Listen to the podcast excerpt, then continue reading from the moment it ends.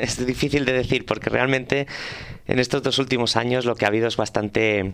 Schwierig zu sagen, denn seit zwei Jahren ist die Situation relativ in Frieden, sagen wir mal so. Die autonomen Wahlen müssen theoretisch ein Referendum ersetzen. Es war aber so, dass das Referendum von der spanischen Regierung nicht akzeptiert wurde.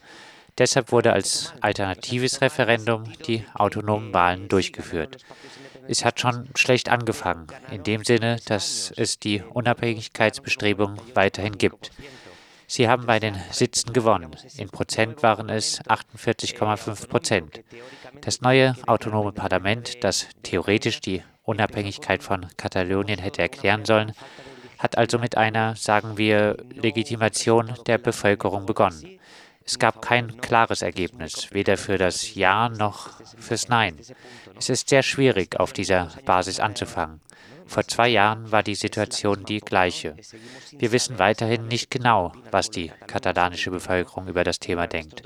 Und was in den letzten zwei Jahren passiert ist, war Mechanismen zu schaffen, die genau dies erlauben.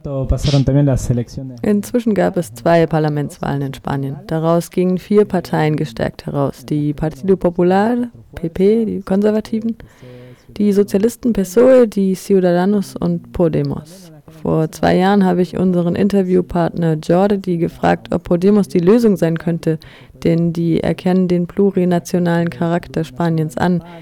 Sie geben den lokalen Kulturen sehr viel Wert. Er sagte mir damals, wenn Podemos im Dezember 20 Prozent bekommt, dann käme das einer Revolution in Spanien gleich. Genau das ist passiert. Aber selbst mit 20 Prozent könnten sie nicht regieren. Sie müssten mit den Sozialisten von der PSOE verhandeln. Und die Sozialisten werden niemals ein Referendum in Katalonien akzeptieren. Deshalb ist Podemos nicht die Lösung, denn selbst mit 20 Prozent können sie nichts beeinflussen und ein bisschen ist das auch eingetroffen. Die Sozialisten und Podemos konnten sich nicht einigen, was das Referendum betrifft. Von Seiten der Regierung in Madrid ist die Situation also blockiert. Dieses neue politische Spektrum ändert nichts an der Einstellung des spanischen Parlaments gegenüber Katalonien.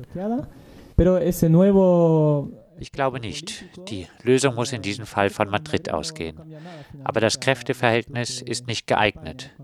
Wir haben 20 Prozent Unidos Podemos, eine Koalition von Podemos und Izquierda Unida, die Linken und verschiedenen Umwelt- und regionalen Parteien. Es sind viele Gruppen, aber das haben sie gemein, dass sie für eine Anerkennung des Rechts auf Selbstbestimmung sind. Aber nichtsdestotrotz ist es schwierig zu definieren, wie dieses Recht aussieht. Ich werde dir ein Beispiel nennen. Du hast gesagt, die PSOE würde niemals ein Referendum in Katalonien zulassen.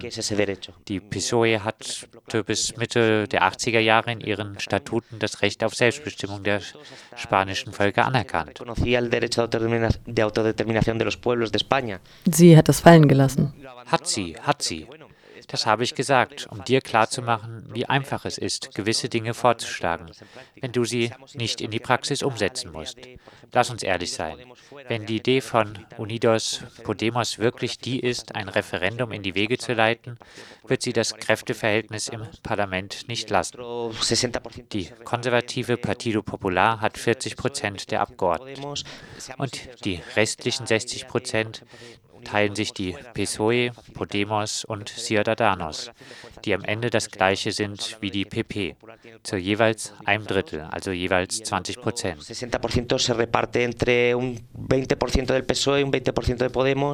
Die Ciudadanos, die Bürger, sind fast noch mehr Anti-Unabhängigkeit als die PP. Das verkauft sich in Katalonien. Die Ciudadanos, das müsst ihr euch vor Augen halten, sind eine katalanische Partei. Die sind dort entstanden. Sie heißen nicht Ciudadanos, sondern Ciutadans. Sie ist gewissermaßen so eine Art Edition der sozialistischen Parteien Kataloniens, die sich nicht mit dem neuen katalanischen Kurs, der in diesem Moment auftaucht, identifizieren können.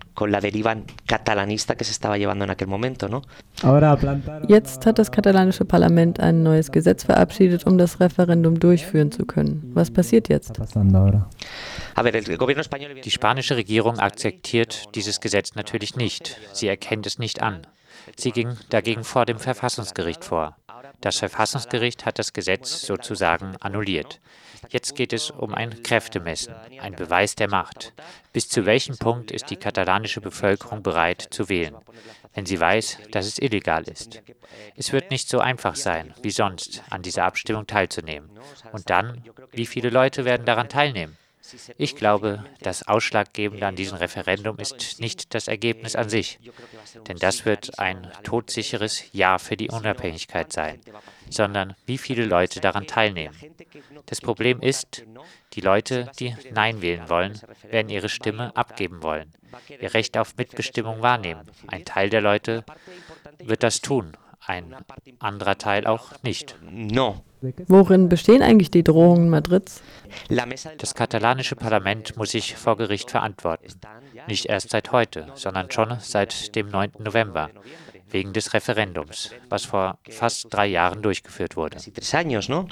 Auch auf kommunaler Ebene gab es Drohungen, richtig? Die Kommunen, die am Referendum teilnehmen wollen oder in die Organisation eingebunden sind, die Beamten. Exacto. Ahí está el tema también ahora, ¿no? Un poco, eh, mira, el 89% de los ayuntamientos de Cataluña Casi el 90% de los ayuntamientos de Cataluña, sus alcaldes han firmado los decretos de Richtig, das ist auch Thema. 89 Prozent der Kommunen in Katalonien, deren Bürgermeister haben Dekrete unterzeichnet, in denen sie die ganze Infrastruktur in ihren Städten zur Verfügung stellen, die es braucht, um ein Referendum durchzuführen. Wenn ich sage fast 90 Prozent, dann klingt das nach einer großen Mobilisierung. Und das ist es auch.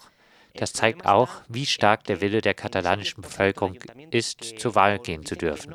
Das Problem ist, die 10 Prozent der Kommunen, die sagen, sie nehmen nicht teil oder sie wissen es noch nicht.